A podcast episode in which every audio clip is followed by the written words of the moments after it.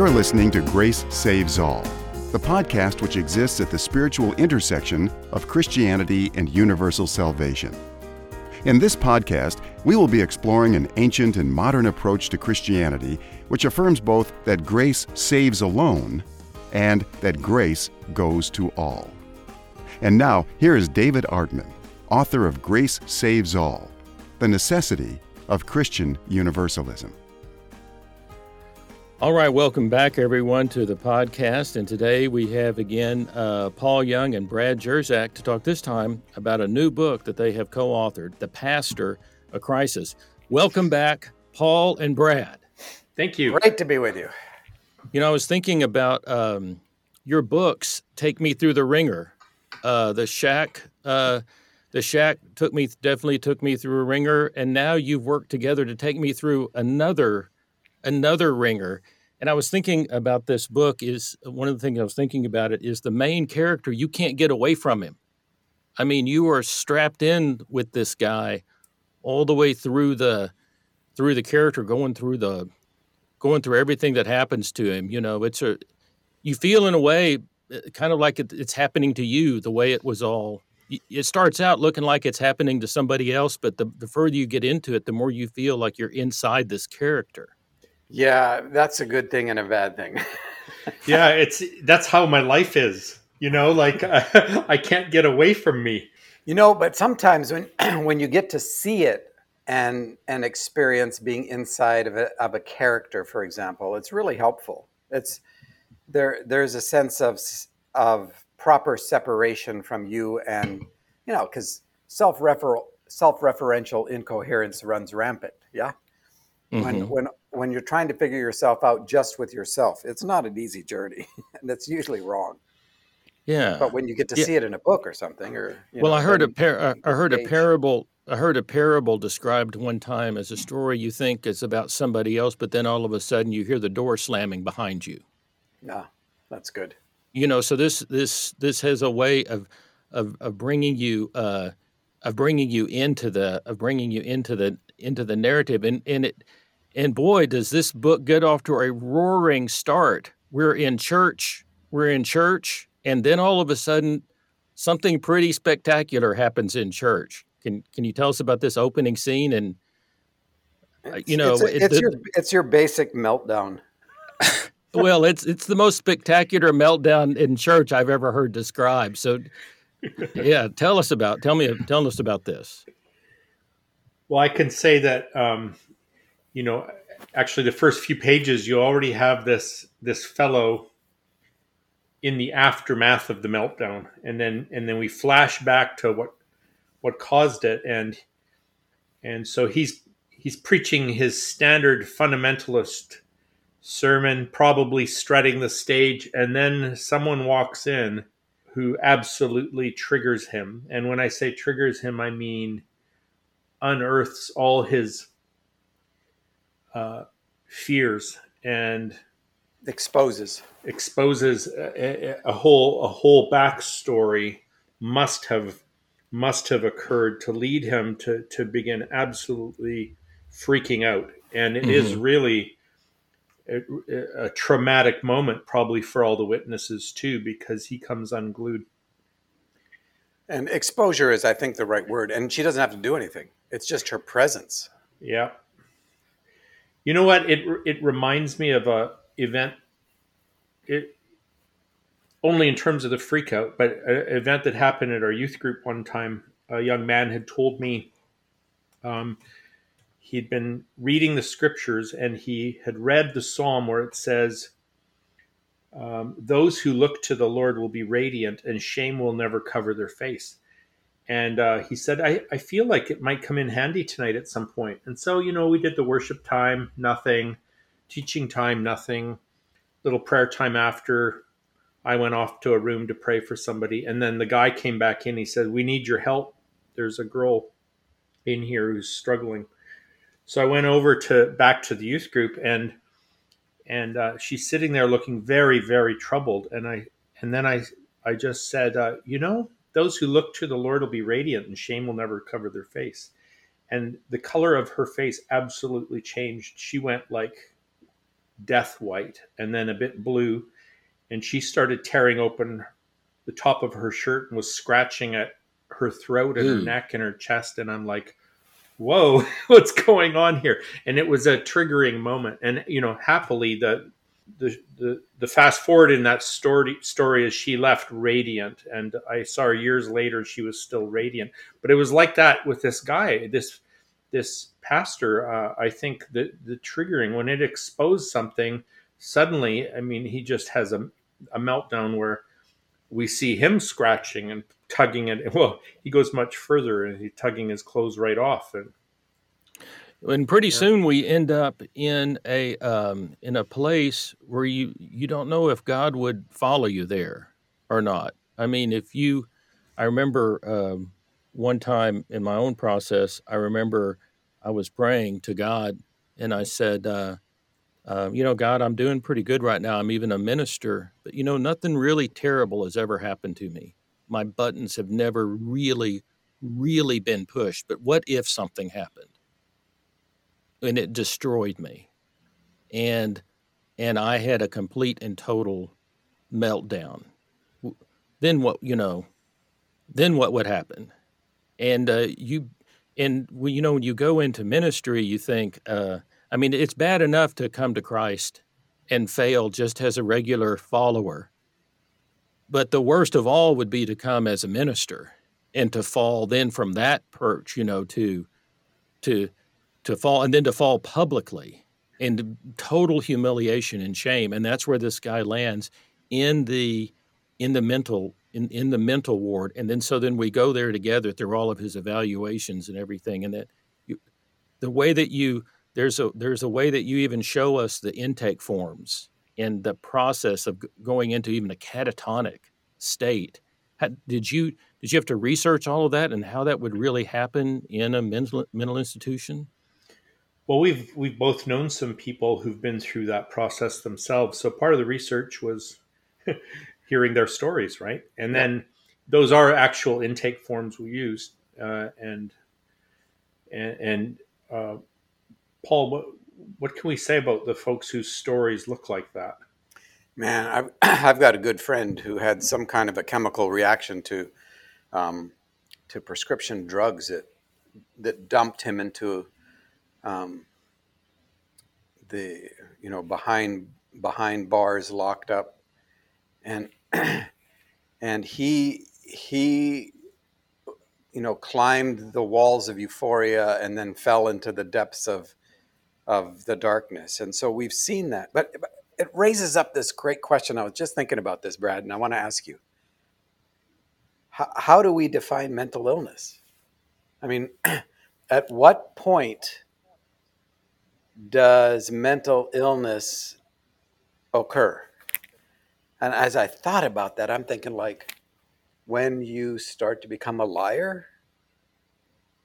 You know, is it isn't that a form of mental illness? Um, when you start to create imaginations that don't exist and live according to them, isn't that also a form of mental illness? What do you think? Yeah, you know, I of course I don't want to.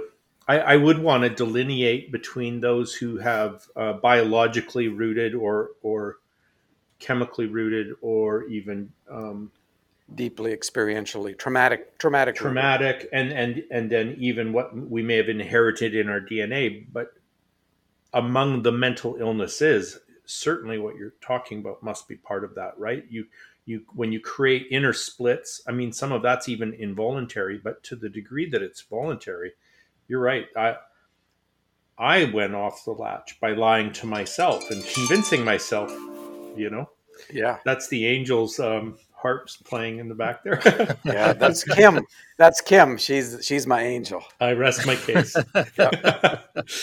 but yeah, I, I, I, versions of that could include like denial, but then also when my walls of denial start crumbling.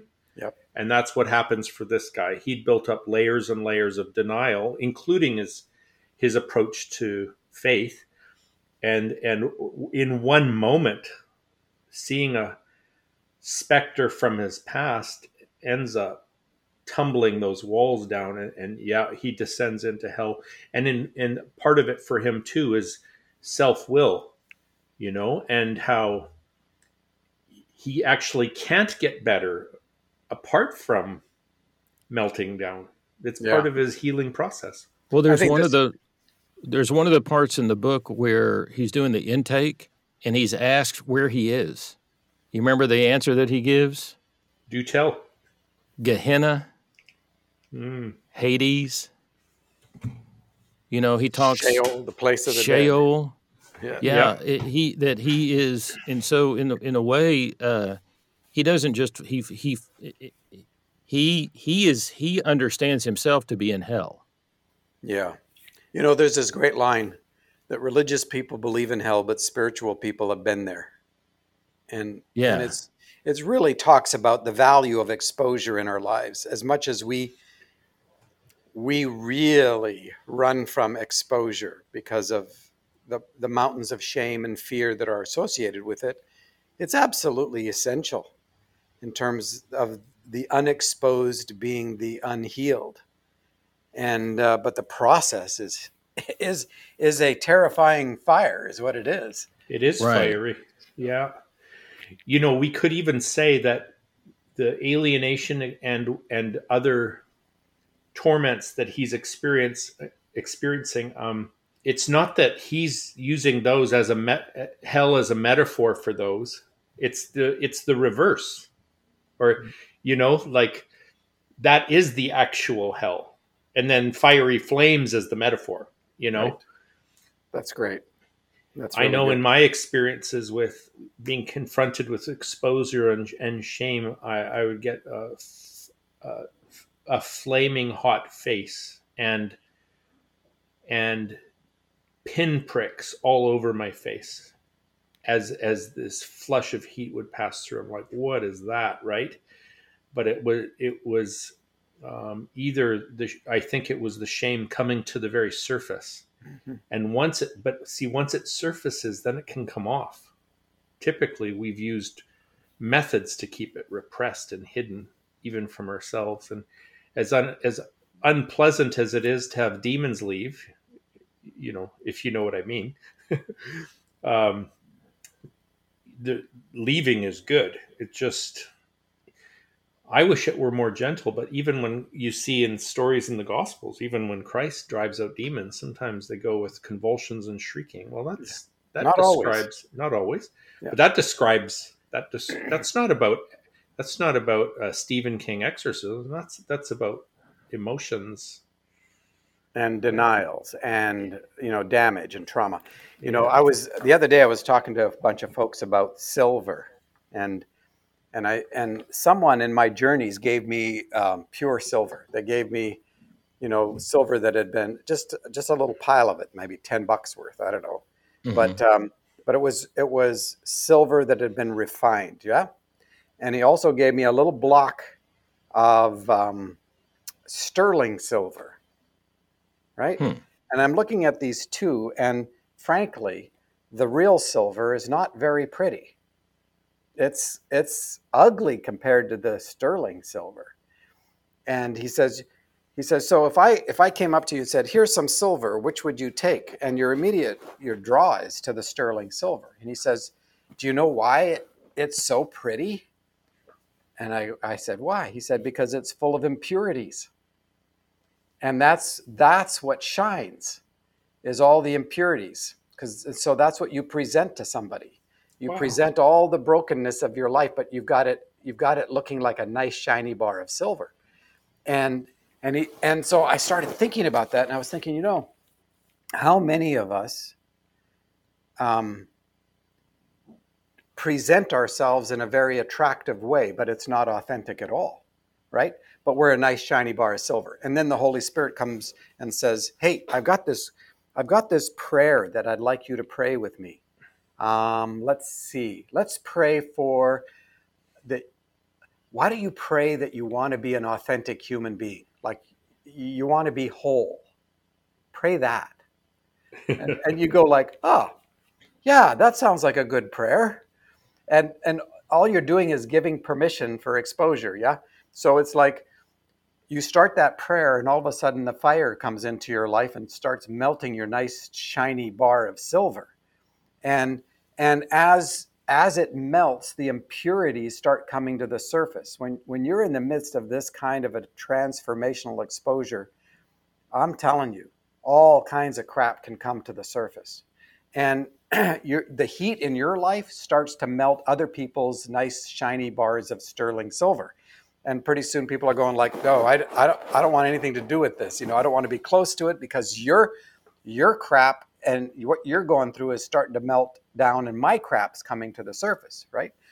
And instead of in the community of faith we have the opportunity when the fire comes and that those impurities rise to the surface confess your faults, your hurts one to another, pray for one another that you can be healed. Mm-hmm. That's the skimming of all the impurities off the surface. Well, one of and, the characters, one of the characters in the book that I really uh, appreciated is uh, the Dr. Angelica Hope. Mm-hmm. You know, and she is such a graceful presence to this man.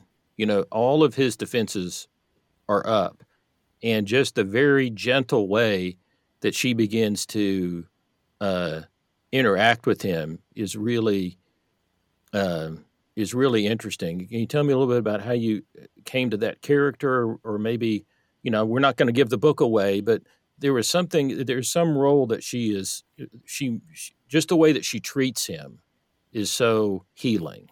Well, she is a pretty great physician. Mm-hmm. yeah. No hints there.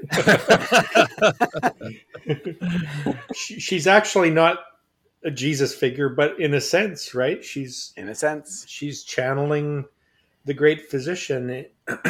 it's gentle on the one hand. I mean, it's, it's, like tough. when I talk. It's like when I talk to Paul Young, right? It's he's very gentle, but he. I'm not gonna. I'm. He will not.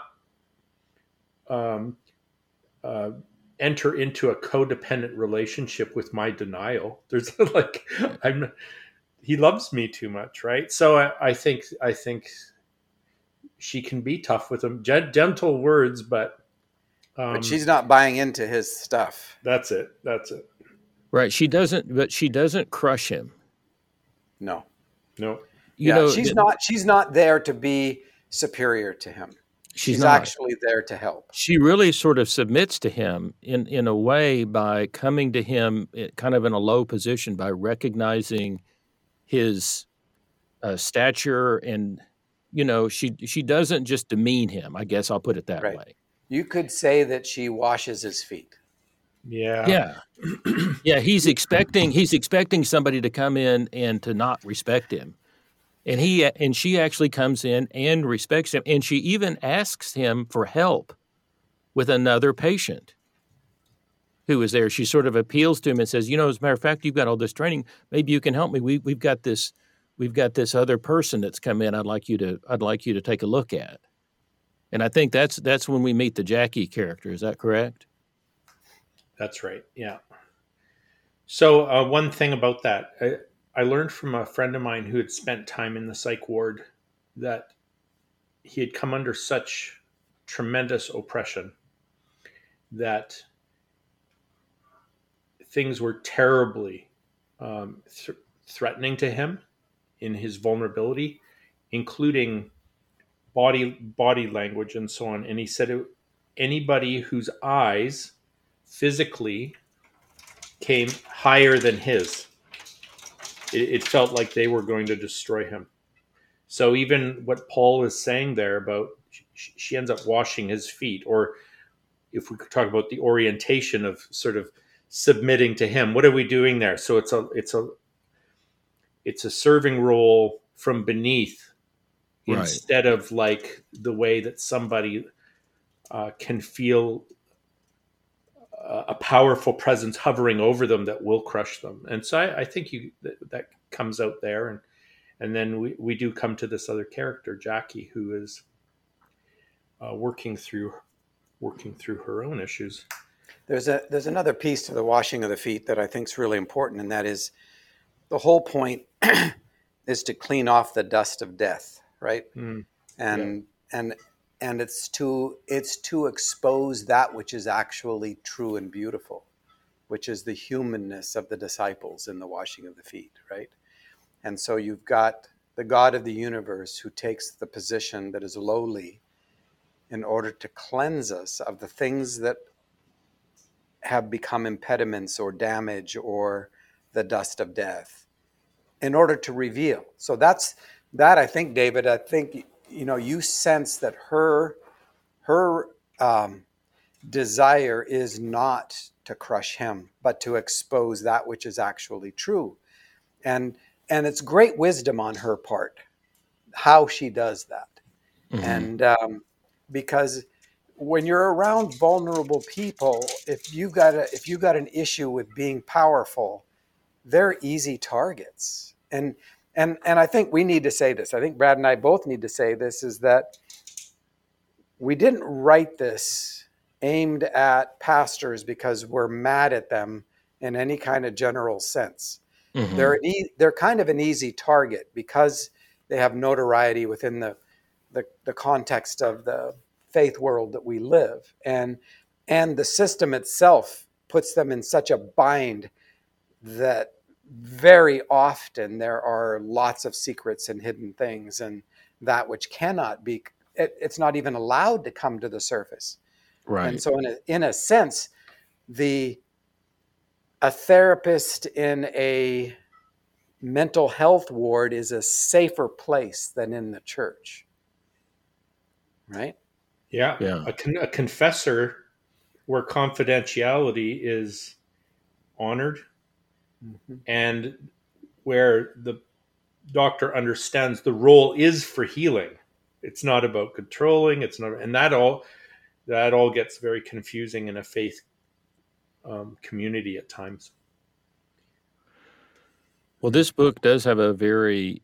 You really do feel like you're you're kind of get exposed along with the main um, with the main character, and and that there was kind of another theme that sort of um, appeared to me was sort of paying attention to the to how the people around you in life might be gifts to you in some way. That in maybe some of the most unexpected people in your life might might be there to give you a gift that you're not aware of, and that's certainly the case in this um, in this story because he has a very unlikely roommate that he meets uh, right at the very beginning, and boy, doesn't look this guy doesn't look like he has very much to offer. Um, when he first meets him. Yeah, he looks he looks like a hobo, really. Uh, scraggly beard, seems to be mute, missing a hand for some mysterious reason. Yeah, and sits around on a on his gurney, rocking, uh, playing with some worry beads. Yeah, and and ends up shadowing him around, and it's I I I, I love this character. Um, I do too. Yeah, yeah. You know, and to, for your point about we're surrounded by gifts we really are. And you know, it's some of those gifts are the ones that actually push our buttons. You know, they can be the greatest gifts, but in the moment you think they're the greatest enemy. Mm-hmm. And and because they're they're moving us, they're exposing us. When somebody pushes your buttons, they're they're creating heat that creates um, a space so that your impurities will come to the surface. So so, what we've done is we've turned the love of God, who is that fiery refiner's fire, into the enemy. We've done that. You know, we've turned this love that intends to heal into eternal conscious torment. That's because we don't like we don't like being around the God who pushes our buttons, not recognizing that in pushing our buttons, he's moving us to a position where we can actually become whole but in the in the meantime we you, you tend to defame you tend to abuse you tend to uh, act in anger that is that is not good toward those who cause us to stumble in that sense right mm-hmm. and um, and so there's something really important about this so when i go to work and and there's that person who just bugs the crap out of me and every time they do something it causes me to go sideways and all that That's the kind of gift we're talking about. You know, and uh, and it's it's not just the wise person who does it right. It's the person who does it wrong. But in the midst of the way that they do it, it causes our stuff to show up.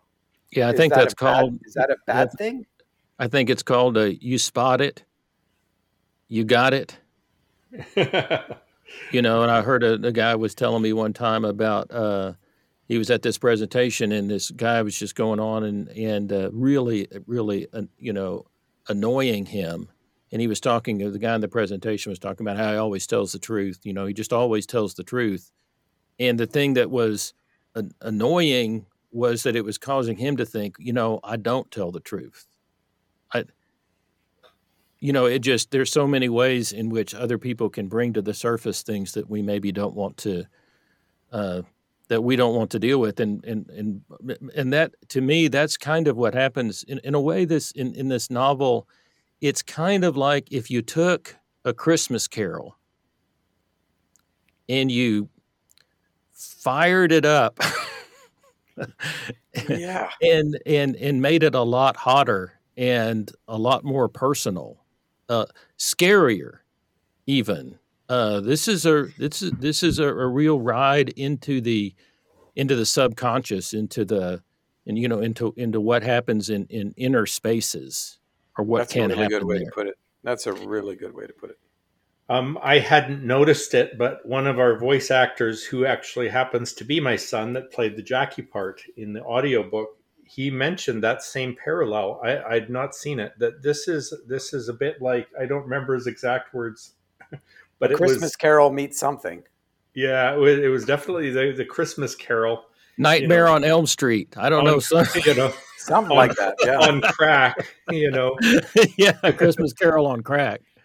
Yeah, um, but but it's true, right? Because he he meets his past, he meets who he is, and it- it's a bit more than just past, present, and future. You've got these various characters coming forward to as part of his. What did you call it, Paul? The transforming exposure. Yeah. That's like ama- amazing phrase. Yeah. Yeah, and you know, I, I've I've come to love this passage where Jesus says, "Many will say to me on that day that we preached the gospel and we, you know, healed the sick and we cast out demons, and I'll say to them, depart from me into everlasting fire." Right? I don't even know you, and and that that passage scared me to death growing up. It was like he's talking about all the stuff that we do, and and I, I couldn't get my hands around that passage until I don't know uh, a couple years ago, and I suddenly realized, oh my goodness, you know what's going on here is that Jesus is declaring that he won't build a relationship with someone who doesn't exist, and and we have created in in our performance a persona, right? So this pastor has created a persona out of his devastation. He feels like he needs to be in ministry. That's what gives him identity and worth and value and significance and security and meaning and purpose and destiny and not much community, but and not much love. But the the hope for it, and this is how he's performing to win the heart and the approval of God. And so in this storyline, it's like Jesus says, I don't even know you. You know, you presented me your persona as if you think that your performance is a relationship. And so I want that to be utterly destroyed with fire, eternally destroyed, that persona, so that, so that you and I can actually get to know each other. And and I think that sort of embodies this story. And it's like, uh, and one of the other pieces, and Brad and I have talked about this a lot, is that it addresses a couple questions. Is there anyone who is unhealable, beyond redemption? Or is there anyone who is, what's the other term we use, Brad? Oh, um, is is anyone beyond Healing. forgive for healing and beyond forgiveness? Right. So you got the predator and the victim. Is Right. is there any victim so victimized that there is no light left? No. No. Is there any predator so who's entered such darkness that there's no light left? No. Is there Uh, such a thing as a person who's irredeemable? right, right. And and and our answer is no, absolutely not. But the journey out of the damage, that's hell. Yeah, and it and it was a gradual deconstruction for this uh, for A- this. after after the first wall that he hit. Yeah, the Right. the melt the meltdown wasn't so gradual, and actually Right. the second the second meltdown that sent him into lockup was not Right. so gradual. But you you Right. could say it was staged, right? We have stages, Yeah. um, and and yes, it's a, a journey, and it, and in reality, a lifelong journey. But the lifelong journey includes waypoints, and on those waypoints, maybe we built our we build our Ebenezer, right? Our altar of remembrance um, Mhm. that mark that mark a, a hinge in the in the journey of some sort. But I know uh, Richard Rohr talks uh, talks about the uh, false self and the true self. He's not the only one that uses that kind of language, but it seemed to me that there's some of that going on here: the false self and the true self, and that he'd built, for various reasons, he'd built up kind of a false self, Paul, what you called a persona, Mhm. and that had to be, and that had to be sort of that had to be ground away uh, through the process, if you could call it maybe judgment is what that does is it is it tears that edifice down And here's here's an interesting thing. It's not God who tears the edifice down. I mean, we we build our own house of cards. Right? If if we're going to create something false, there is something within that that is still alive and that will constantly be pushing us away from the false and towards the true. And that will knock down the false edifice. It it will. And so it's not like oh, look how God has judged him. No, this is the judgment that comes from the clash between who he truly is, that's hidden under all this deception and self referential incoherence, this persona, the clash between that which is true and that which is false, that he is adapted to. mm-hmm. And so there is, it's, but we want to just say, well, see, God's judging him. I, I heard this language being used recently for Ravi Zacharias, right? That he he had back trouble because that's God was trying to warn him, so God struck him with back trouble, and then God struck him with heart problems in order to try to warn him more. Right? So God becomes the author of evil, and we end up with God using evil and justifying evil because it's a good it's a means to a good end. And and our Brad and I I think absolutely abhor that yeah, that God never uses, He is never the author of evil. He, there is no darkness in God at all. yeah in him there is light and no darkness at all that's a passage of scripture Yeah. And so this is not a God who uses evil as a means to an end, but He will climb into the evil that we have um, impacted our own lives and those around us with. And, and the presence of that light will, will, will also reveal the darkness. But we don't get healed apart from our participation either. This is not some form of magic here. And for those who read about, we really encourage people to listen to the audiobook because it's so incredibly well done with a bunch of voice actors. And, and, uh, but for any of you who, who go through the journey of this little novella, these characters are real people. They're composites of real people and and real situations. And some of the language and some of the phrases and some of the words themselves are taken right out of emails and text messages from very real people. And so and mm-hmm. we're not trying to do this to shock anybody. Some of it's shocking, but it's never gratuitous. It's it's real life. I mean, I have two of my dear, dear, dear cousins. Both took their own lives because of mental illness. Both struggled with schizophrenia, and, and one had the addition of, of real intense narcissistic uh, personality disorder too. And um, and and their father took his life on the same day as my cousin, uh, one of my cousins, and then, um, and so it's not like we live in a world that has not been touched by this, and we're looking from some ivory religious tower to have a conversation about this. The, the responses that we've already gotten from this novella have been so beautiful because it's engaged people inside places where they didn't think anybody could see them. And, and in these words, they, they not only feel seen, but they sense the presence of God. Well, it's very dramatic, the the the, the place where we get taken. Um, I think the probably the one of the big questions that I dealt with in my life is is can I believe that there is somebody worth trusting at the center of all of this? Uh, can can I believe that there is a good God who actually loves us?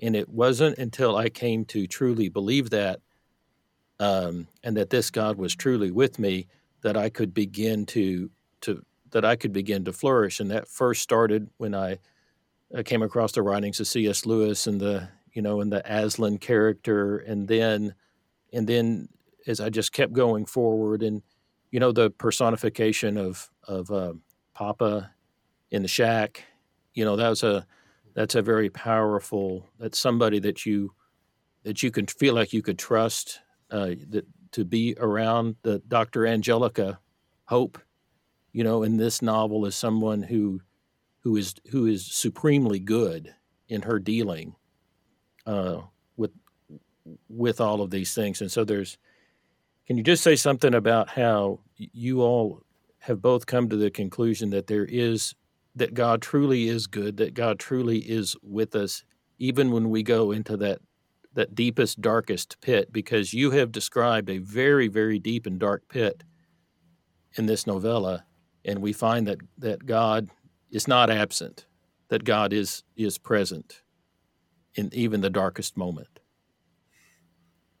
Well, we wouldn't have dared write that if we hadn't experienced it ourselves in unique ways, right? Like uh. That um, my conclusion that God is good was not worked out in a theology department office. You know, it was worked out in in my version of of Gehenna. And certainly for Paul, that's true as well. And yep. so then only then can it have a ring of truth and authority is that this is this has been our experience of god yeah. So and trust is trust is the big deal here. You you can't trust that you anybody that you don't believe is good and loves you. Not not in any fundamental sense. You trust is a hard thing for those of us who've experienced trauma. You know, uh, especially at the hands of men and women. I know some out there that are listening. I mean, you know, they were trafficked, they were betrayed by women in their lives, they were abused by the men in their lives, mm-hmm. and and this issue of trust. Uh, you know, even if you hate yourself, at least you trust yourself more than you trust other people. you know, and so it's it's back to your own resources. But fundamentally, at the core of all that is the lie that you're alone. And that is a central lie that permeates this novella in, in the case of the pastor. And, um, and you know, and he, he, he has to come to the place where he's willing to take the risk of trust. And that's, a, that's the journey for most of us. Most of us, we give lip service to trust, but we mm-hmm. find our ways to survive. Well, there's a certain way in which uh, you can kind of experience, I don't know, find the truth uh, uh, through sort of a logical, through kind of a logical process. But then there's another way in which story and narrative kind yeah. of. Kind the logical of, process for people who think they're smart is is a survival skill. yeah, you know, it it's it's very non-relational it's yeah, you know, I, I I can I can bow my head, but the rest of me is is really in trouble. And, um, and Yeah, so, so, I, yeah. I just love Well, the you way that yeah that you guys bring us char- that you have uh, brought characters. Now, I- I've never written a work of fiction before, and Brad, I'm getting the idea that this is maybe your first sort of foray into this because your books up to this point, you know, have been more the kind of reason, logic kinds of books, and now you present us with this very dramatic uh, story. Yeah, I wouldn't. I, I probably wouldn't distinguish it between reason and logic versus a novel. I would say it this way: that it's because I've done a lot of storytelling, Yeah, Uh, and you've written children's books. and I've done some children's books and all that. So it, it is. It was fiction versus nonfiction. Let's put it that way. Okay, yeah, And um, what prepared me for fiction writing uh, uh, at an entry level w- was the storytelling background. So it's like, Okay. well, if I can tell a, a, tr- a dramatic true story in a nonfiction book, then I can also tell a dramatic true story in a fiction book. But I better have a mentor who helps me do it with some experience. I think my Yeah. claim to fame is that I'm gonna is is that I'm gonna take someone who sells 25 million copies of a book and co-author a book that doesn't. But oh well.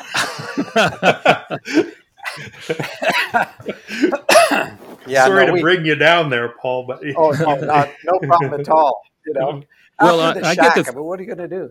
Well, I get the sense that Paul Paul doesn't Paul doesn't have any idea what's going to happen with his books. He just writes them, None at all. That's exactly right. You- and that's you- been something you- too that I've appreciated about you. Yeah, about about you, Paul, is that uh, you know somebody might say you write a book that sells that ends up selling twenty three million copies. You, you don't need to write anything else, you know, because how are you ever going to uh, top that? But the thing to me that's been interesting about you is that no, you keep on. You know the the point is to keep sharing what you have, and it's not. I really don't think that the point for you is how many books is this going to sell. I don't think that's Well, ever been the I point never, for you. I never intended to publish it. So, you know, when I made the 15 copies at Office Depot, it did everything I ever wanted it to do. I mean, Right. so I, I never wrote it to sell, and uh, and I don't write anything to sell. Um, that's not the intention. If if it sells, great. If that's if that's one of the ways that you know God supports us financially, great. But if if the Holy Spirit says, you know, give every cent away, great. Um, it's just part of however this thing unfolds. But no, I never intended to sell books with that, and I don't intend to sell books with the pastor a crisis. What what holy ground that Brad and I get to walk on as a result of participating in this together? You can't put a price on that or a value on that in any kind of monetary sense. You know, that's where the real action is. That's you know, you, you, you get a response, and Brad will send send me a note and say, "We just got this as a response from the book," and Mhm. and it has backstory to it, and it's just like, how how are we so blessed to be able to walk on the holy ground of other people's stories like this? That's right. Yeah, I mean, it's really, you know, if it, if it was about um, seeing God's provision, well, that's already done. so now we can move on with the fun stuff, and the fun stuff is like we, you know, the one text we got from someone in the middle of a run, anorexic woman who hated herself and would punish herself by by doing a marathon after having two cookies, you know, that kind of thing, and then she writes and she she says at first i hate this pastor and then i loved him and then i realized could i love me i mean if she could and she, she had she's having to deal with um, the way her inner punisher has abused her you know she's internalized this and now what if what if she could forgive herself and you know this is in the middle uh, you know as of someone who's who's sobbing as they're listening to the audiobook during a marathon. And Oh, and they're they like, they okay, oh they listened to it while they were punishing running. themselves Yeah. running in a marathon. their own private marathon, yeah, of isolation, alienation, self hatred, Okay. and it was deliberately physically running, but physically running. physically Well, they were physically running, yeah. deliberately punitive you know and and and so then talk about now the, what did you what's that phrase you use i it wouldn't hurt if you defined it a little for listeners paul the self-referential Incoherence. incoherence what do you mean by that because i think that comes in here Yeah, that just means that, that you determine reality only within your isolation, right? So it's self referential incoherence. You're, you're just talking to yourself. Uh, and this is why we don't like confession, because then we- we've got to actually open up ourselves to someone else, and it's no longer self referential. I can always end up being either the villain or the hero in any kind of self-referential kind of way. Like any i was talking to somebody yesterday about the fact that we're all screenwriters directors and producers right? We create these movies in our minds and we think this is how things are going to work out and then we get mad at the actors we hired because they're not doing what we thought they should do because we wrote the script and they're not following the script. And so, you know, that's why we like to keep in our isolation because then, you know, then we can either be our own judge or our, our own savior. And it's self referential incoherence. It is, I got that from Baxter, that line, Baxter Kruger. And, um, and I, I adopted it. But it's, I think it's very applicable to this. yeah Well, I think that uh, there's so much that that that you really get into in this. Um, I think this this book also has a way of, of of starting lots of conversations. You know, it just it opens up it opens up uh, a lot of things too. It doesn't just nail things down, but it it brings a lot of stuff to the surface. It opens up a lot of um, a- lot of good conversations, conversations that we need to have. Well, I, I just I just wanted to have some time to talk with you about this book because it's it's out recently, and um, and I hope that people will uh, will get it, and and you can get a it's on Kindle. You can get the the paperback or hardback version of it, and say just a little bit more about the um, the audio the audio version because it seems to have been really powerful for people. Yeah, what happened is we we were. Um, I have a relationship with a guy named Boyd Barrett, and uh, long before the book came out, he actually asked, "Would you let me um, be part of this project if it ever goes to audiobook?" And he sent me a little sample of how he would do the first chapter, and I was just smitten. And so, um, so we sent the we sent the script or the book to him and then because we're in a covid situation um, he's discovered that he can produce an audio book with actors from all over the world and he said what if instead of me just narrating this book that we actually put a full cast together. And um, and he was able you know sideline is he was able to do it ridiculously cheaply because a lot of the characters only take you know two minutes.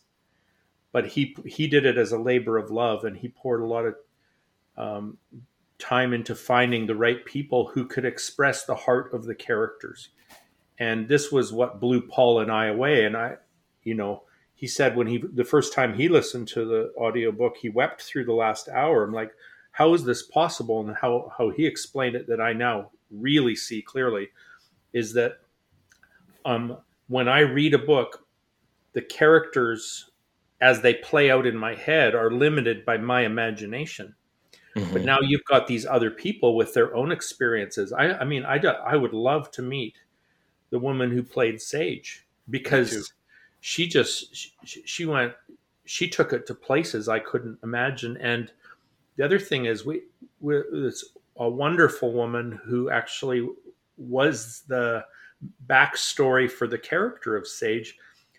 Um, in some ways, this actor was able to channel her spirit, but it was more than that, even because she was bringing her own story Mhm. into it somehow. And now we're here feeling the intensity of whatever she's using as her motivation. And and and the characters absolutely came alive. So both paul and i are like huge proponents of like sure get the book but get the audiobook first. And it's it's it's like watching a movie in your head. And and um, yeah so maybe if you're if you're trying to think about i'm going to get one or the other you know maybe oh, go audiobook first. Audio first. Definitely. And you can get that on audible or on amazon or where you know um, and and it, it is it's worth your time. It takes it's a novella so it's it's not like a full length novel. It takes about three and a half hours to listen to it. Yeah and, and i was uh, and i was a little surprised when i read it when i read it yeah that the uh, that it, it wasn't when i when i set in to start reading it i was i don't know what i expected but I thought I was reading a longer a longer novel, and then it kind of it's like, oh, okay, well, we're kind of wasn't that it wasn't powerful, but again, again, kind of like a Christmas Carol, you know that that book is not very long either, but it's it's very powerful as well, and so it's yeah, it's not like you're it's not like you're going to be listening to a 15 hour uh, audio an audio book of this. Right. So it works well. It, it's it's the right length to work well for uh, this kind of uh, dramatic presentation. Yeah. Yep.